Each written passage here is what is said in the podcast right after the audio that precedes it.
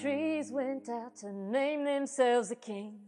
This is Grace Talks, a production of Martin UMC, an open and inviting United Methodist Church in Martin, Michigan, a co-charge with Shelbyville United Methodist Church, which worships on Sunday at 11 a.m. Martin worships Sundays at 9:30 a.m. and we would love to see you there. You be our king. But the olive tree said, Should I stop making oil that I human beings? Our scripture text today comes from the Gospel of John, chapter 1. Now, the next day, John the Baptizer saw Jesus coming towards him, and he declared, Here is the Lamb of God who takes away the sin of the world. This is he of whom I said, After me comes a man who ranks ahead of me because he was before me. I myself did not know him, but I came baptizing with water for this reason, that he might be revealed to Israel. And John testified, I saw the Spirit descending from heaven like a dove, and it remained on him. I myself did not know him, but the one who sent me to baptize with water said to me, He on whom you see the Spirit descend and remain is the one who baptizes with the Holy Spirit. And I myself have seen and have testified that this is the Son of God. The next day, John again was standing with two of his disciples, and as he watched Jesus walk by, he exclaimed, Look, the Lamb of God. The two disciples heard him say this, and they began to follow Jesus. And when Jesus turned and saw them following, he said, What are you looking for? And they said to him, Teacher, where are you staying? And he said to them, Come and see. And they came and saw where he was that day. And they remained with him. And it was about four o'clock in the afternoon. One of the two who heard John speak and followed him was Andrew, Simon Peter's brother. He first found his brother Simon and said to him, We have found the anointed, the one who is called the Christ.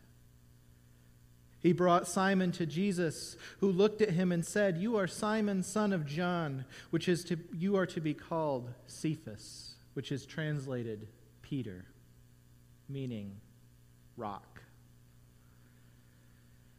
May the words of my mouth and the meditations of all our hearts be pleasing to you, God, our Lord, our Savior. Amen. So I wanted in this sermon to be a bit more poetic and perhaps even a bit more whimsical than usual. What is faith, after all, without a little bit of whimsy? I want to talk about that gift known as childhood, a gift that we never really appreciate until it's done, until it's over. Childhood always seemed to carry with it this sense of mystery, this sense of wonder. If you dig in the backyard long enough, you can find a T Rex skeleton waiting for you. If you jump into the cardboard box or in the old minivan sitting in your driveway, you can be transported to the farthest reaches of space or to the deepest of seas. Childhood stands as a time of wonder, a time when there is still this mysterious world of grown ups with their bizarre rituals and practices that we're not old enough to do yet and so we would play make believe. We would imagine, we would pretend as though we are living in the world of the big folk for ourselves. And then the day comes when we're slowly initiated into those adulthood rituals. Things that we weren't allowed to do suddenly become things we're granted access to. Our childhood cries of, Me too, or What are you doing? Are finally answered in a way that allows us to participate, to take part in. Simple acts like doing the dishes or mowing the lawn or preparing dinner with that gleeful exclamation of, I cooked this myself. Will these become these incredible acts signifying the entrance into adulthood, the entering into a new world? In some respects, this is what's happening in this passage. The two soon to be disciples are told by John that here is the Lamb of God. the one John has been waiting for. And they, like the excitable children that they are, want to see what this Christ is doing. And so they ask, Where are you staying? And Jesus, like the coolest uncle ever, says, Come and see. I have been a Christian all my life, and the most exciting part about it has always been that sense of call. That call to servitude, that call towards radical discipleship, that call to a new adventure in which Christ is both goal and guide. A call to lead into something better, deeper, better, and more mysterious. It is that mystery, that sense of wonder that we are invited into by Christ's words come and see. Christ, as portrayed in the Gospel of John, is that central mystery, the Logos, the reason, the Word, the Word made flesh. He is that which invites us into a mystery that we can never plumb the depths of a mystery that some who are more poetic than I would call the radiant darkness. A mystery towards which the book of Job asks Can you fathom the mysteries of God? Can you probe the limits of the Almighty? They are higher than the heavens above, they are deeper than the depths below. The mystery of God, of Father, Son, and Holy Spirit, is that which we stare ever into and yet remain unable to fully pierce.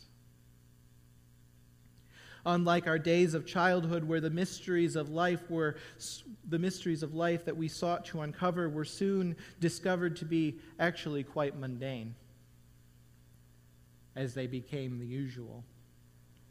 The things that we once saw in great saw as great and wonderful suddenly became just a regular part of life. And even that great mystery that was a driver's license and the ability to drive soon just became a part of day to day living. The mystery of Christ, though, the mystery of God is one that's different. It's one that's beyond our comprehension. It is incomprehensible in that it speaks to a radical and a divine love, a passion for all things that goes beyond words. A light so pure that we can't help but fall silent in the face of it as we see how it shines through all things and displays a glorious theophany. Theophany being one of those fancy church words for a great unmasking of God's glorious radiance shining through all things like a million billion fractals of ice shining all around us. A radiance that shines like a fire, like the burning bush of Moses. When Moses entered into the cave, when Moses entered into the wilderness, he saw a bush alight with fire that was not consumed. And so, this invitation of come and see serves as an invitation to both the new Christian and the old alike.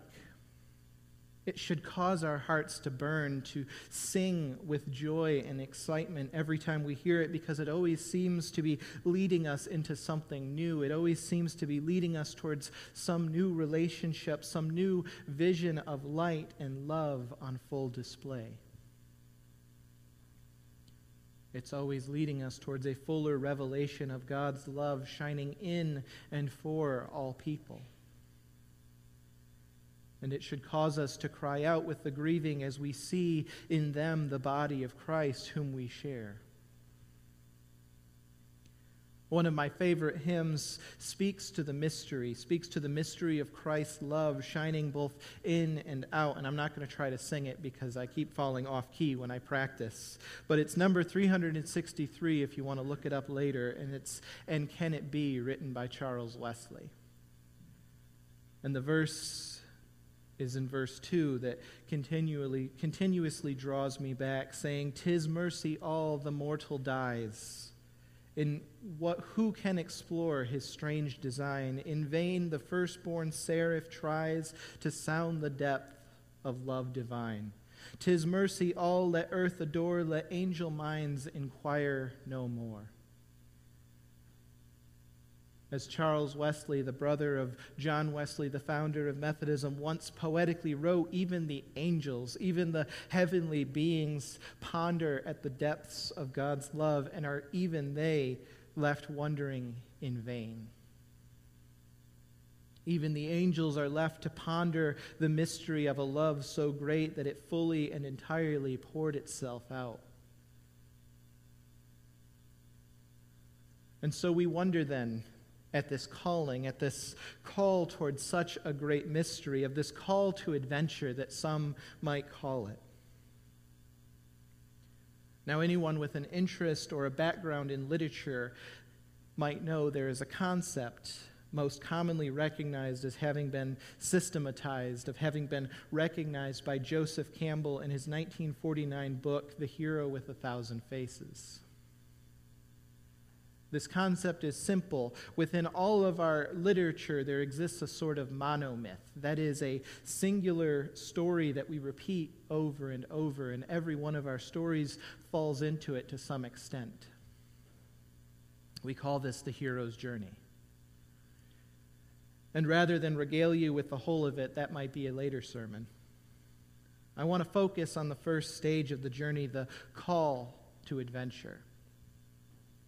The call to adventure is that moment when the hero of a story is given some piece of information that calls them into the adventure.